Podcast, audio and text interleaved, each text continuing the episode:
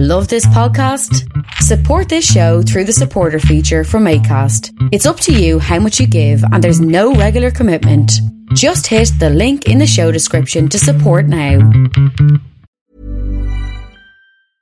Hey, I'm Ryan Reynolds. At Mint Mobile, we like to do the opposite of what Big Wireless does. They charge you a lot, we charge you a little. So naturally, when they announced they'd be raising their prices due to inflation, we decided to deflate our prices due to not hating you.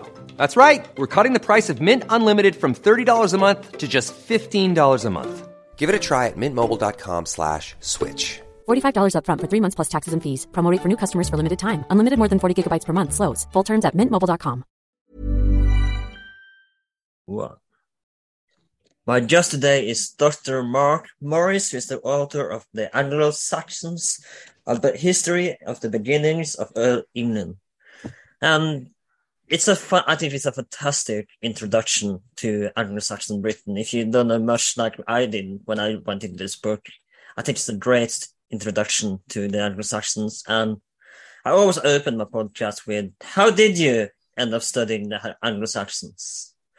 Well, I came late to the Anglo Saxons because although I'm a medievalist and have been ever since I went to university, my specialism was post Norman conquest.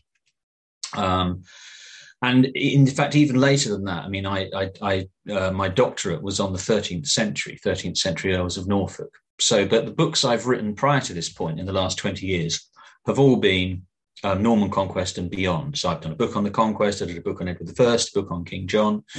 Um, and it was only really having felt I'd, I'd covered a lot of the major bases in that post conquest period, looking for something to do, that I decided to go backwards rather than forwards. I'd done the Anglo Saxons in you know bits and pieces. I spent quite a long time doing Anglo Saxon stuff during my master's year, um, but I'd never gone back right to the start of the period. I hadn't done you know the post Roman period and Bede. Um, so this was kind of you know terra incognita for me to begin with. Hmm. And I love you begin with the in the book with the Romans leaving, and you said this before we started recording that it was dark, the sort of dark age is out of fashion, but I would still call it kind of dark age because reading the you know especially in the first few chapters of the book, it's you can see why they called it a dark age. So let's talk about the Romans leaving Britain in the beginning because it's it was pretty troublesome time to put it that way. Yeah, I mean so you have the Romans are in Britain for four centuries, and um, you know, say what you like about them, they're good at organizing. You know, it's it's a it's a it's a it's a it's a, a sophisticated, for want of a better word, state um, economically and in terms of the way you know there's economic specialization. So you know, if if you lived in you for a start, there were towns and cities, and if you lived in one of those towns and cities, you could be a merchant, you know, or a wine merchant, or you could be a playwright, or you could be an actor, or you could be, you might end up being a slave or a soldier, or a man who laid mosaics. You know, there was enormous amount of economic specialization. Once the Roman state collapses, and you know, so you said that the Romans leave Britain, or some of the sources, one of the sources suggests that Britain left the Roman Empire. You know, um, however that comes to pass, by the early fifth century, Britain is out of the Roman Empire, and that means that it doesn't have any of that organization. So it doesn't have, for example, coins. Mm. Coins aren't being minted in Britain after the fourth century. So if you take away the coinage, that means you're economically very limited. You're reduced to barter. You know. Um, and it does seem to have been a period. I mean, it's very badly documented, but just from the archaeology, it does seem that it's a period where you get population decline, that there's a lot of chaos, there's a lot of confusion. Again, as you would imagine, if you take away the state, which is paying for the army, which effectively keeps order, it's the, both the army and the police, then it becomes a free for all. So uh, I'm not the first historian to say it, but um, you know that Britain in the early fifth century is a failed state, with all the kind of chaos and violence that that implies. Um, and into that failed state, which is falling into ruin, uh, we have newcomers coming from um, the continent um, who are collectively known as the Anglo Saxons.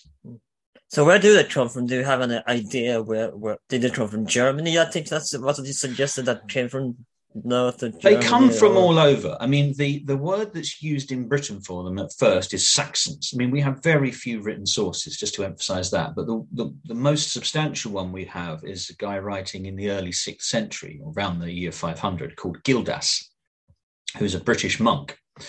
And he refers to them just as the Saxons.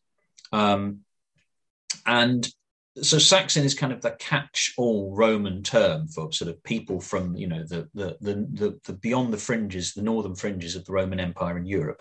But we know um, from the artifacts they bring with them in the archaeology and from later written sources like Bede that they came from all over. So they're coming from everywhere um, around the coast of the the North Sea coast and indeed southern Scandinavia. So. Um, Germany, Saxony, um, Denmark, Frisia, um, and you know Norway, Sweden, etc. So they're coming from all over the place, but they're sort of they're as they come, they're they're combining and forming new ethnic identities. Um, and the the two principal ones that they fall into that they call themselves, from the time we have written sources, are either Angles or Saxons. Mm. And you do mention in the legend that that they came in two ships, right? That there wasn't wasn't that a legend that there was two ships arriving. Three ships, three ships, originally. Mm. Mhm. So what, what? So what? But that's something that I found fascinating is that it it was kind of well, it might may not have been at the time, but it's at least in scholarly terms, it was divided into several areas. Britain, so Mm. that it was you had Northumbria, Worcester. So what was the areas divided up like at the time? Well, it's very hard to say, I say, immediately after the collapse of Rome. We know that the, the Roman state, or rather, uh, Roman Britain, was divided into four or five provinces, so they must have some sort of afterlife. Um, but the, the, the traditional story goes that, well, as soon as the Anglo Saxons arrived, they created kingdoms for themselves. And indeed, you know, you'd still be taught, if you were a primary school um, student in England, you would be taught that they immediately created seven kingdoms, and you could rattle them off Kent, uh, Essex, Sussex, Wessex, Northumbria, Mercia, East Anglia. Um, but those kingdoms take time to form. That's the point. Um, we don't actually see evidence of people lording it over lesser people until quite late, until the late sixth century, maybe 150 or more years after the initial immigration starts. So kingdoms come slightly later.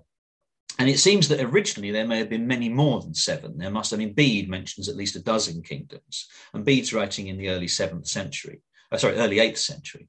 Um, so if you're going back to, say, the fifth and sixth centuries, when these kingdoms are in embryo, there may have been scores and scores of them, maybe hundreds of little kingdoms. And it's a knockout competition that means that you eventually get, uh, you know, half a dozen or so, which are really powerful.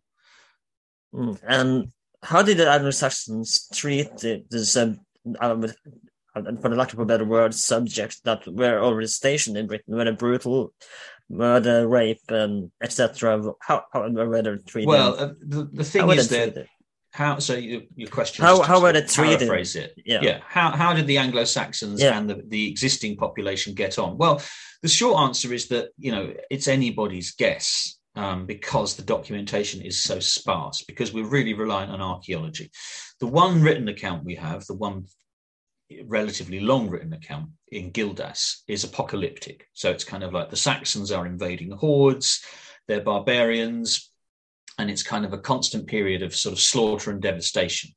Um, latterly, some archaeologists have turned, tried to not just revise that, but stand it entirely on its head and say, no, no, no, they were just coming over as economic migrants, and it was all fairly cozy, and they got on very well.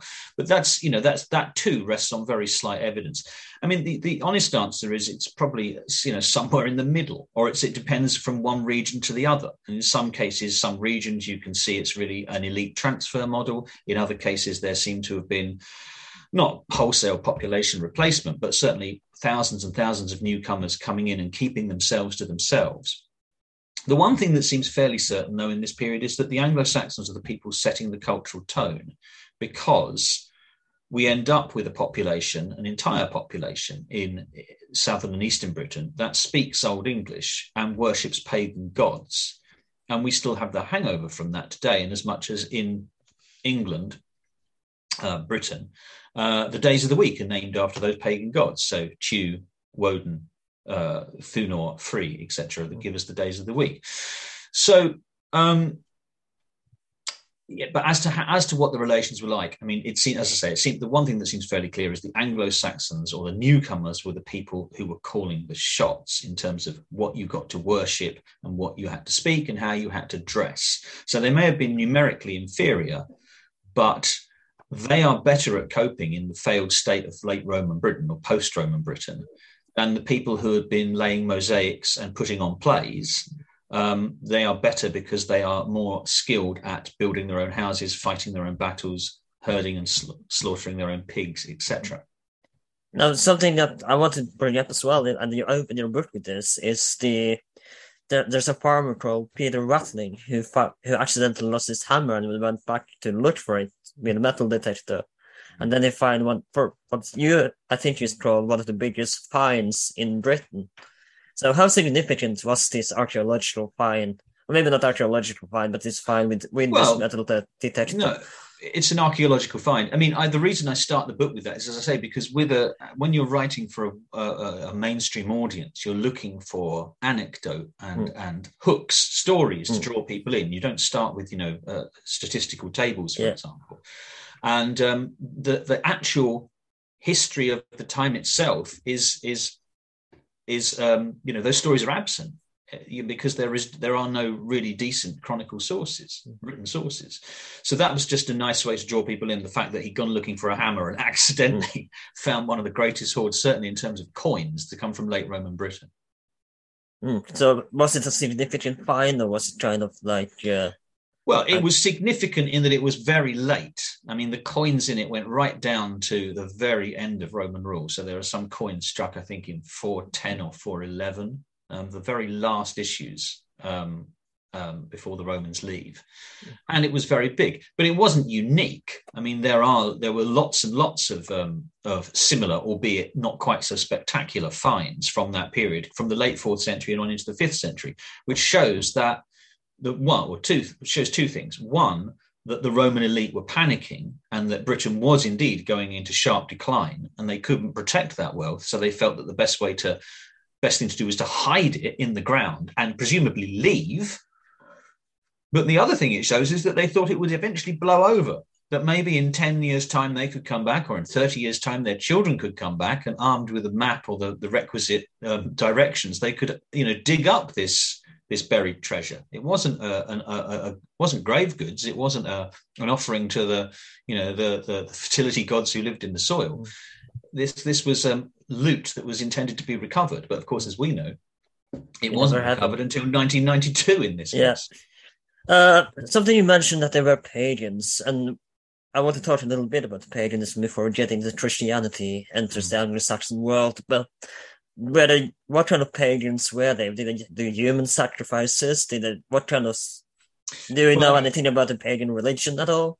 This is where I think it has to necessarily be a short answer because the honest answer is we don't know because the pagans themselves, the Anglo Saxons in the first instance, aren't writing things down because they're illiterate, because mm. they're pagan. I mean, they might, you know, etch a name on a sword, but that doesn't really constitute literacy.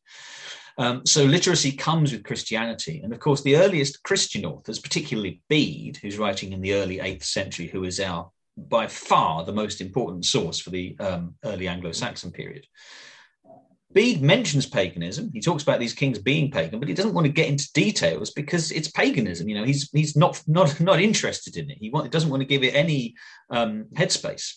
So he, t- you know, the, the only occasions when paganism is mentioned in Bede is to denigrate it and say, you know, they were worshipping devils, um, or once people have converted, they say, gosh, wasn't paganism terrible? We're doing much better now we've converted to Christianity. Mm. So there are kind of one or two well-known stories from Bede about the conversion process like that. But as to the actual mechanics of paganism, these authors have nothing to offer us.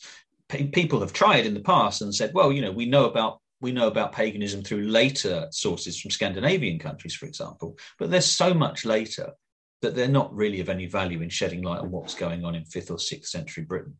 Now you mentioned Bede, and I've, I, to be honest, I forgot about him. But when, when you bring him up, you kind of do dismiss that his his sources aren't really that reliable, but you do use him a lot. So what what how how is it how reliable is Bede really as a source for? Well, I think when I've when I first mentioned Bede, I say he's not he's not can't be considered terribly reliable for the fifth century because he's writing in the eighth century. But as Bede approaches his own day, he is pretty reliable. I mean, the difficulty with Bede, of course, is because he's virtually unique. I mean, we have one or two other written sources by the time Bede is writing, but nothing on the scale of Bede. That it's very hard to test what he says against anything else. There's nothing to kind of check it against. But without Bede, we would be entirely in the dark. Bede is Bede gives a very full um, account um, of, or it thickens enormously once we get into the seventh century. Mm. And Bede has a an agenda. Bede is telling the story of how these pagan kings, in particular kings, um, and, you know by extension queens, royal families, uh, uh, nobles, etc., came to convert to Christianity. So his his his leitmotif is the, the glorious advance of Christianity. But in telling that story, the advance of Christianity, he tells us loads of other things, of course, about the society he's describing. So, um, yeah, I mean, I, I, perhaps don't get me wrong. Bede is Bede is absolutely. We, we would be terribly impoverished if if Bede's ecclesiastical history had not survived. And uh, go, go back to Christianity again. How how does it come about conquering, you know, in other words, Britain and the Anglo-Saxon world? Well, um, it's a two-pronged. Um, to go with your conquering metaphor, it's a two-pronged assault. Um, it, the, the first and most famous comes from Rome itself. So the famous story is that in 596 AD, um, Gregory the Great um, sends uh, Saint Augustine to convert the, the the Angles, as he calls them, um, Augustine doesn't arrive for another year. He arrives in Kent in 597 and he converts the King of Kent, who's called Athelbert. Um, and so that's why we have um, the, the first cathedral church um, in England is Canterbury, because that was Athelbert's capital, for want of a better word. And Christianity then spreads in the course of the seventh century north with a missionary effort from Canterbury. But at the same time, there is another missionary effort that begins in the 630s um, that comes from a different direction, comes from ultimately from Ireland. Ireland um, Christianity is spreading into the, the, the islands of um, Western Scotland, particularly Iona, uh, in the late 6th century. And by the early 7th century, those same monks, Irish monks, have set up shop on Lindisfarne, which is an island off the coast of Northumbria, very close to the um, one of the principal palaces of the kings of Northumbria. So there is a Northumbrian missionary effort, an Irish missionary effort. Um, from that point on. And those two churches represent quite distinct and different and even competing traditions. So they come to blows, or they come, you know, they they, they clash um, by by the by the middle of the seventh century. Um, so, but that's the two main um, missionary efforts. And by the time you get to the end of the seventh century, all the Anglo Saxon kingdoms have converted. The last to convert is Sussex, which converts in the, the 680s. And of course, that brings us to one some of the, you haven't looked at some of the changes yet that you write, write about. And I want to begin with Offa. Mm-hmm. The, and uh, you talked about that he had a, tried to have an empire. Is well, how how the how significant is Offa in in the Anglo-Saxon story? Well, we've skipped forward um, to the eighth century now. So, and um, Offa is clearly a very important um, ruler. He, he, rules for nearly 40 years. And he is the king of Mercia, which from the turn of the seventh and eighth centuries, certainly by the time Bede was writing, um, Mercia is the dominant power south of the River Humber. So in southern Britain, Mercia kind of is is the big fish. And what Offa does is pushes that supremacy even harder because um, whereas previous Mercian kings had been content with an acknowledgement of their superiority, so they would say, "Well, look, I'm in charge." You're king of East Anglia. You will pay me tribute, this much cattle, this much money every year, or you will pay me this much, you know, tribute from Wessex. What Offa does is tries to eliminate those other kingships so one by one, you see them fall in the course of his reign. The first ones are the kings of Sussex. They start their careers witnessing charters as um, Rex, king. By the end of the 770s, they have been reduced to styling themselves Dux, duke. Um, same with the kings of Kent; they're eliminated in the 780s. The king of East Anglia has his head chopped off in 794, I think it is. Um, the kings of Wessex survive, but only by dint of cozying up to Offa and uh, accepting his superiority. So Offa is is is is forging a greater Mercia. Um, and it's significant that when Charlemagne writes to him at the very end of his reign uh, in 796, uh, Charlemagne in, in, implicitly acknowledges this. He says, I'm sending a bunch of um, episcopal robes. He says, There's some for um, the Northumbrians, there's some for the King of Northumbria's bishops, and there's some for the, the bishops in your kingdom, i.e., implying that everything south of the Humber is Offa's domain. So no, that Charlemagne even tries to do a marriage proposal to Offa, but it seems like Britain isn't not quite what how you developed as Europe is at the time. So what what did Charlemagne have get out of a marriage proposal to Britain? Because it, as we know, it uh, was rejected. So, so why would Offa reject such an offer from Charlemagne himself? Well, this is where this is where our sources let us down because powerful as Offa was, we have no contemporary chronicle account of his reign. He is sort of this, this again, it's just a blank spot. We have other documentary sources for Offa, like charters, which are administrative records, grants of land, but uh, you know, useful as they are, they are quite dry in trying to work out the story. We have coins, you know, we have law law codes, and we have occasionally letters. In this case, the thing you're talking about is a letter from Charlemagne. We know, we know from sort of uh, fragmentary accounts that Offa and Charlemagne had a bust up, a falling out, round about 789, 790 and some later chronicler says, well, there, there have been negotiations for a marriage. So we can't really say with any confidence what the negotiations were, why they collapsed. Um, the likeliest thing behind it seems to be that Charlemagne was sheltering some of the exiles uh, of the of the dynasties that Offa had otherwise eliminated. So he was sheltering exiles from Wessex, for example. So that's that's likely the cause of the friction between them. Um, but the, the thing you alluded to there, you said, you know, Britain seems to have been behind the curve, is that um, Charlemagne and and and Charlemagne's empire is twelve times territorially what uh, Offa's was, even at its maximum extent. And Offa clearly admired and looked up to Charlemagne. Charlemagne was the, you know, the this enormous power in Europe. So everything Offa does, you can see, he's trying to emulate uh, Charlemagne's kind of um, courtly culture. So he too is issuing coins um, with his head in in in, in um, uh, profile like a Roman emperor. He too is having his heir Egbert consecrated, just as Charlemagne himself had been consecrated, just as the Franks had been doing for a generation. Um, so, you know, the, the, in, in that sense, um, Offa is constantly kind of taking a leaf out of Charlemagne's playbook. Now I want to jump back a little bit because we talked about the greater empire for, of Offa, and mm.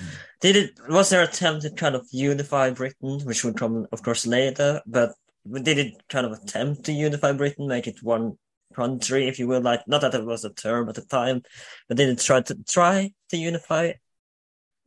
I don't think. In, I mean, in terms of Britain, no. I mean, the thing is with these with these kings, they often have clerks in their entourage who are very happy to accord them magnificent titles. You are the king, you know, there's you are the, you know, king of all southern Britain, or something like that. Mm. Whether that reflects reality or not, or is just flattering to the rulers, that particular ruler's ego is is is is the question. Um, certainly, I think the most you can say for for Offa is he wants to be the only man south of the Humber who is styling himself king. Um, there was thought 50, 60 years ago that Offa was experimenting with the title King of the Anglo Saxons. Um, it's subsequently been argued that the charters that style him in that way are all late. Um, it's it's it's possible there's a kind of a you know it's, it's not entirely closed that door that Offa was was was toying with that idea, but towards the end of his reign he's just styling himself King of Mercia. Um, the thing is, any tendencies towards unity that were going on in the 8th century are shattered in the course of the 9th century to move the story forward a bit by the new arrivals who, who arrive at Lindisfarne in, uh, in, in 793, just towards the end of Offa's reign. I'm talking, of course, about the Vikings. Yeah. And speaking of the Vikings, as you know, they had a, old Norse tongue, and I read it in a different book that, right, that I'm reading at currently, where he, the author mentioned that Norse, Old Norse, was kind of similar to what Anglo-Saxons so language were. So did they were they able, able to understand each other? So it's, it's kind of similar. But what was there evidence of this? Yeah, I mean, they they I'm sure they could make themselves understood. They didn't need much in the way of translation. For example, it's not it's not like um, Anglo Saxons trying to communicate with Britons to the west because you know Brittonic, Cumbrian, Welsh as it becomes is nothing like you know the, the, Germanic languages that are being spoken in, in southern and eastern Britain. So um, there's a real communications barrier there. Um, whereas as we said at the start, you know, um, the Anglo Saxons, in inverted commas, they come from all over the place. And in lots of cases, they come from North Germany, southern Scandinavia. So the Vikings, when they turn up three centuries later, after the initial Anglo Saxon immigration, are in a sense distant kinsmen. They are people from that same part of the world, but they haven't converted in the course of the seventh century. So the gulf is not linguistic, the gulf is cultural and religious.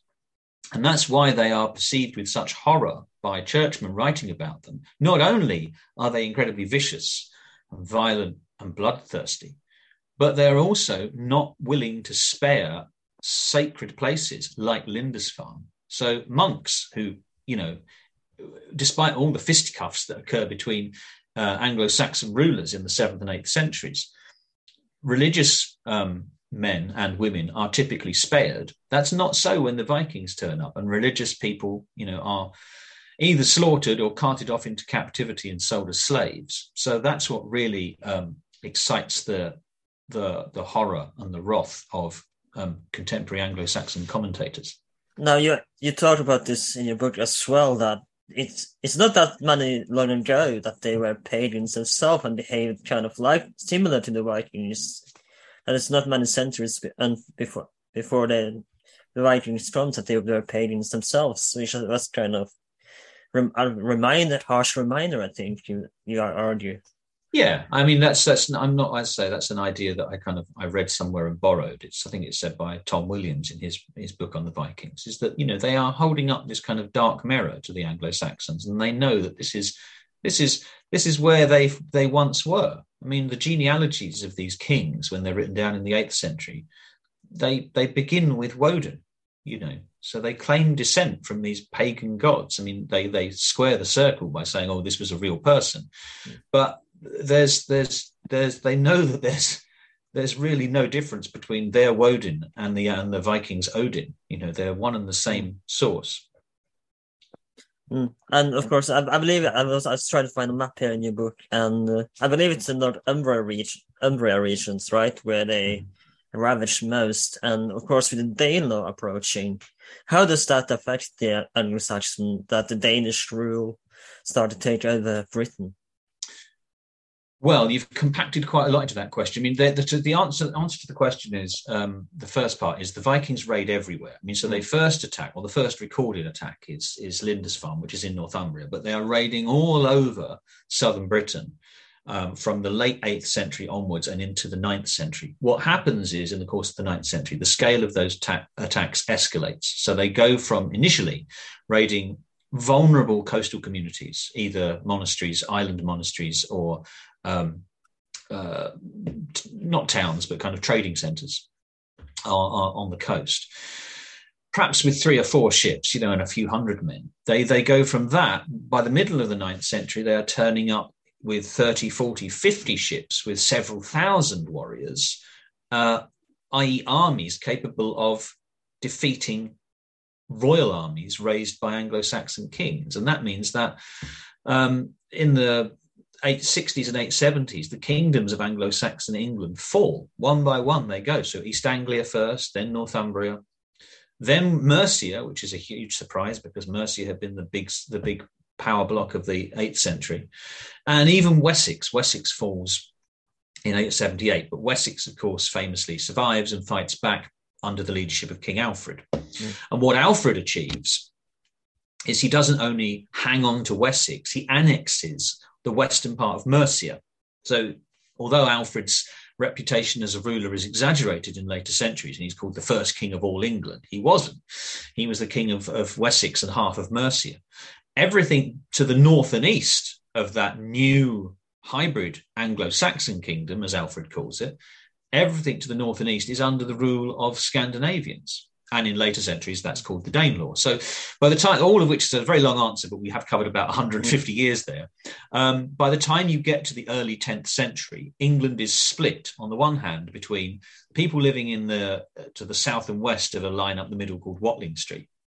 The people there are under the, the leadership of Alfred and Alfred's um, successors, who are Christian kings, and the people living to the north and east are under the leadership, the rulership of Scandinavian newcomers. Now Snorri writes about this as well, I think, and he mentioned in, in his King Saga, he does mention quite a lot that they do raid. Seem, it seems to, according to Snorri at least, it does hardly mention any other region than but Northumbria, that they, at least as Norwegian Vikings, that's where they mm. raid the most. Well, yeah, but what you've got to remember about Snorri is that Snorri's writing in the early 13th century. Mm. Um, and we're talking about the early 10th century. So he's 300 years later. And I mean, I, have only, I didn't look at Snorri at all for this book because, as far as I'm concerned, I can rule him out of court because yeah. his stories are so late. I yeah, mean, I have fair. looked at Snorri, I've looked at Snorri when I did the Norman Conquest a decade ago. And he has so many, I mean, he has quite detailed accounts of the campaigns of the 11th century. Um, and there are so many fundamental errors in them. You know, he gets the names of the participants wrong, yeah. he gets the locations wrong, he gets the dates wrong. That anything he has to say um, has to be taken with so much so much salt. It's not a pinch of salt. It's kind of like a just huge dollop of salt. Yeah, that it, it makes it kind of like you know it is a showered in salt. Yeah, it's showered in salt, and therefore it's not it's not particularly palatable. It's not particularly useful as evidence. Mm. Um, but you know what we do know, we, we the, the, difficulty of knowing about what's going on in the Danelaw is we have this situation once again is that the people who have conquered Eastern Britain, Eastern England as it's becoming, are pagans and they're not writing anything down. So we can really only perceive what's going on in the Danelaw through what's being said in on the other side of the cultural divide. And you know, the, even the archaeology is pretty sparse. I mean, you know, we, we, dig things up and we can see that the little Thor's hammers indicate that they're still worshipping Thor. We can identify the names of certain kings or local rulers because their names appear on coins. But it is very frustrating that, you know, these very rich areas of England, I mean, uh, East Anglia must have had a very rich culture in the seventh and eighth centuries and indeed the early ninth centuries. And it's just wiped off the face of the earth by the Vikings. So we know virtually nothing. There's nothing written about East Anglia after Bede until the like the 11th century. So it is. It's again. It becomes frustratingly dark um, uh, in those areas as a result. You you really rely on archaeological evidence in for that era, right? Yes, and whilst that can tell you a lot of interesting things, what it can't is certain things it just can't tell you. Can't archaeology, for example, can't tell you what people were thinking mm. in a way that if you have, you know, written sources, you at least have one person's take on what was going on. If you have a saint's life or a chronicle, you can interrogate that in a way you can't interrogate a coin. Mm. Now, something that Anglo-Saxons, of course, tried to do immediately, I wouldn't say immediately, but they try to Christianize these pagans coming in. And the, it works eventually, of course, with I one of the first Norwegian kings, and again, according to Snorri at least, is Olav Tryggvason, which uh, becomes one of, well, actually, it's not Saint Olav which Christianized Norway, but Saint Olav Tryggvason, mm. which is kind of funny because Olav Saint Olav is one who's remembered as Christian Norway. So how does that change for the Vikings and the Anglo-Saxons Christianizing the pagan Vikings? Well, the main development in the course of the 10th century is the kings of what had been Wessex, who at the early 10th century are styling themselves as kings of the Anglo Saxons. That's the title they adopt. Um, they extend their authority over the Danelaw.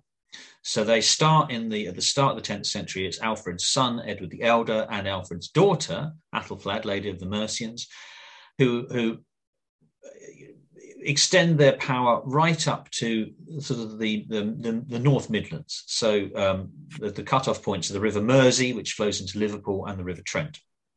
And then in the following generation, Edward the Elder's son, so Alfred's grandson, Athelstan, he conquers uh, the kingdom of Northumbria, kingdom of York, as it's often styled. So hmm. from that point on, England is taking a shape that is looking increasingly familiar to modern eyes. Athelstan rules over an area which is equivalent, more or less, to modern England. Um, there are that that that tide between um, Viking and Anglo-Saxon ebbs and flows a bit in the course of the 10th century. But by the time you get to the late 10th century, you have a, a, a kingdom which, although it has a lot of ethnic diversity in it, in terms of you know where people are from, in terms of their well, are they Scandinavian, are they English, etc. Um, there are um, it, it's looking recognizably like a unified country. So it has, for example, one coin which is exactly the same weight and the same design wherever you go within the kingdom. It has one king, obviously. It has one law, which extends across the whole kingdom, albeit with regional varieties. But there is one law, there is one coin, there is one god, there is one king. You know, so by the time you get to the end of the 10th century, um, people who are living there, whether they are living in Northumbria or what used to be Mercia or what used to be East Anglia or what what was Wessex, they have a name for this, which they are, which you see creeping into the literature around about the year 1000. People calling it Anglia if they're writing in Latin, England, or if they're writing in Old English, Englalonda. England. Is, is, this where we first get the name England? Right That's where we first get the name England used to describe what we would call England. So it's it's quite late in the period. It's not until, as I say, around the 990s, 980s, 990s, round about the year 1000, that people are conscious of the fact that they live in a, uh, a polity which is roughly equivalent to modern England. So they can talk about, they might still talk about Wessex and, and, Mercia as regional subdivisions. That might be their preferred way of talking about things, but they're also conscious of the fact they are part of a greater entity which has all these cultural, um, political um, factors uniting it. Mm. And of course, we talked about this in the history of nationalism, and I want to bring it up as well. They, they didn't look at this kind of like border, that this is, I'm British, I'm from England, right? They just, as they were concerned, they were from York or Manchester, Liverpool, or London, etc., etc., right? It didn't matter that they were from one country, right? They, they just were, as far as the local town, that was where they were from, right? I I'm not sure I entirely understand the uh, question. No, but... Never mind, never mind. That's, okay. that's ridiculous. But uh, so I want to talk about the end of the Viking Age, and you kind of end your book with this as well, uh, where mm. Where the Harald Hardrada comes in and try to do the failed attack on Britain. So how is this the, really the end of Vikings in the Anglo-Saxon world? Um, yeah, I mean, we're, so we've scrolled forward another century in which a lot has happened. I mean, the Vikings have a have a, a tremendous comeback, we should say, before we got to Harald Hardrada very quickly. The Vikings come back fighting, come back, come out swinging in the 980s, 990s, attacking uh, the coasts of this newly unified state of England during the disastrous reign of Ethelred the Unready, mm. and eventually they end up conquering England. In that, so we have King Canute, a Viking king, ruling England from 1016 to 1035, and his sons continuing to rule for a few years after his death. So we do have a Viking conquest of England.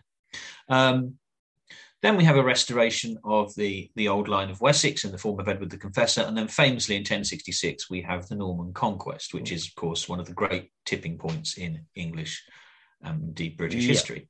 Let's, let's um, talk about the the um, Norman conquests with, of course, the famous William the Conqueror. How does is mm. this really the end of an, what we call an Anglo-Saxon era? Well, it's as good an end as any. I mean, if you have, if you're determined to divide, you know, here history up into um, discrete periods, mm. um, then so much changes in 1066 that it makes a lot of sense to, to regard that as an end of an era, as people did at the time. I mean, that's the point. It's not just an arbitrary thing that people, you know, later historians, as they might say, would say 1485. You know, well, that's the end of the the Plantagenets. And now we have the mm. Tudors, and it's kind of a fairly notional line in the sand. Mm. But at the time, people who started writing in the early 12th century about the events of the 11th century were conscious of the fact that England had experienced this cataclysm as a result of the Norman conquest. So it's not just the body count, it's not just thousands and thousands of people having died. It's the fact that so much of the old culture has been destroyed and they are now living under the occupation of an alien regime which has introduced new things. It's introduced a new language, for example, in the form of, of, of Norman French. It's introduced new methods of warfare. Uh, so we have castles, we have cavalry, we have crossbows that weren't there before.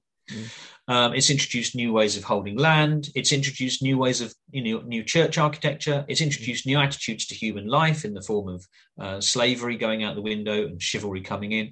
So in in every kind of almost every conceivable sense, the world has been turned upside down. The world was turned upside down by the conquest. And people at the time, people in the next generation, therefore wrote their histories with this as the conquest as this crucial turning point. So it's not that's not a modern invention. That was something that was felt at the time. So yes, I think it does. It's a good it's a good um, chapter break uh, in English history. That's why I end the book there, as is conventional. But there's, as I say at the end of the book, so much survives from the Anglo Saxon period, all the fundamentals that were there from the beginning. So the fact that you have um, uh, an Anglican church, which still has its, its um, administrative centre at Canterbury, is a direct consequence of that's where Athelbert had his capital in the early or you know late sixth century, early seventh century. The fact that the political establishment of England, modern England, still resides at Westminster is di- directly due to the fact that Edward the Confessor, the last Anglo Saxon king, decided he wanted a royal palace there next to his new abbey. And you can go on like that. You know, the, the names of so many English towns and villages, the huge preponderance of, of these place names, mm.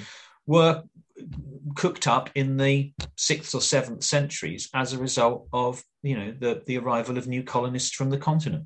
So, in all kinds of ways, the Anglo Saxon legacy is still with us. Mm. And something that I want to, I'm kind of curious about because we call them Anglo Saxons in the chronicles in in literary work, but did they call themselves Anglo Saxons, the common people? Do we have an idea if they call themselves Anglo Saxons at all? No, I mean Anglo Saxon is used. It's used um, from the late 16th century uh, in historical writing. Mm. Um, and, and increasingly into the present. So it's in use for the last four centuries. The person who really uses it um, in the Anglo Saxon period himself is King Alfred. He refers to him, or he in his charters, and therefore the liter- literati at his court refer to him as King of the Anglo Saxons from the moment that he's trying to reach out to the, his new subjects in Mercia, who considered themselves Angles um, and he's trying to build bridges. So he's he uses Anglo-Saxon as a way of saying, aren't we all kind of the same? Don't we all kind of share the same culture in in opposition to the Vikings, who are heathen, who are pagan, who are Scandinavian? Hmm. Um, the different I mean, brand, kind of make a new brand in a sense. Yes, in a sense, and it's not. I mean, it's not hugely successful. Um, but it, um, it's certainly used by his predecessors um, exclusively down to the 920s and occasionally thereafter down to 1066. But the point, essential point is they didn't call themselves either Angles or Saxons. They called themselves Angles and they called themselves Saxons. And unfortunately for us, they didn't even use those terms with any great accuracy or specificness. So you will frustratingly find um, kings of Northumbria describing themselves as you know, Anglian, sorry, uh, Saxon kings, and you will find monks writing in Wessex. So you might think, oh, well, they must be Saxons because they're in, you know, they are West Saxons, mm. describing themselves as Angles. So they're sort of interchangeable. Uh, and that means, you know, it's, it's, a very convenient term for saying, well, they're Angles, they're Saxons, they're Anglo Saxons, you know, but you can't sort of use one or the other. You can't say, well, they're Angles, they're English. You can't say they're Saxons because at the time there was this um, ambivalence to the to the way they use those two terms. Right, and of course, if you want to learn more about Anglo Saxons, you should absolutely read more Professor Dr. Marc Morris' book the Anglo Saxons: A History of the Beginning of England, where you will learn more than we just discussed in this episode, and you might recognize some of the things we discussed in this episode. Before you go, do you have anything else you wish to promote? Where can people buy your books? Should they wish to re- learn more Oh, about the Anglo-Saxons or medieval history? they sh- i mean the anglo-saxons i think is available all good bookshops wherever you are um, but i've written other books as well um, but i have nothing i'm particularly trying to sell at the moment you know um, i think just yeah, read history books history is good Mm. Thank you so much for coming. This has been Well That Is Well. If you like this episode, please check out some other episodes that we, we have on this podcast. I'm sure you're going to find something you like. We are available on Spotify, Apple Podcasts, YouTube, wherever you can find podcasts. If you are on Apple Podcasts and you like this episode, please leave us a review. If you have any guests you want me to interview on this podcast, you can comment in the you on the YouTube channel or in the Apple Podcast, with, and I will try to make that request happen. Please like, share, and subscribe, and I'll see you next time. Planning for your next trip? Elevate your travel style with Quince. Quince has all the jet setting essentials you'll want for your next getaway, like European linen, premium luggage options, buttery soft Italian leather bags, and so much more. And is all priced at 50 to 80% less than similar brands. Plus, Quince only works with factories that use safe and ethical manufacturing practices. Pack your bags with high-quality essentials you'll be wearing for vacations to come with Quince. Go to quince.com slash pack for free shipping and 365-day returns.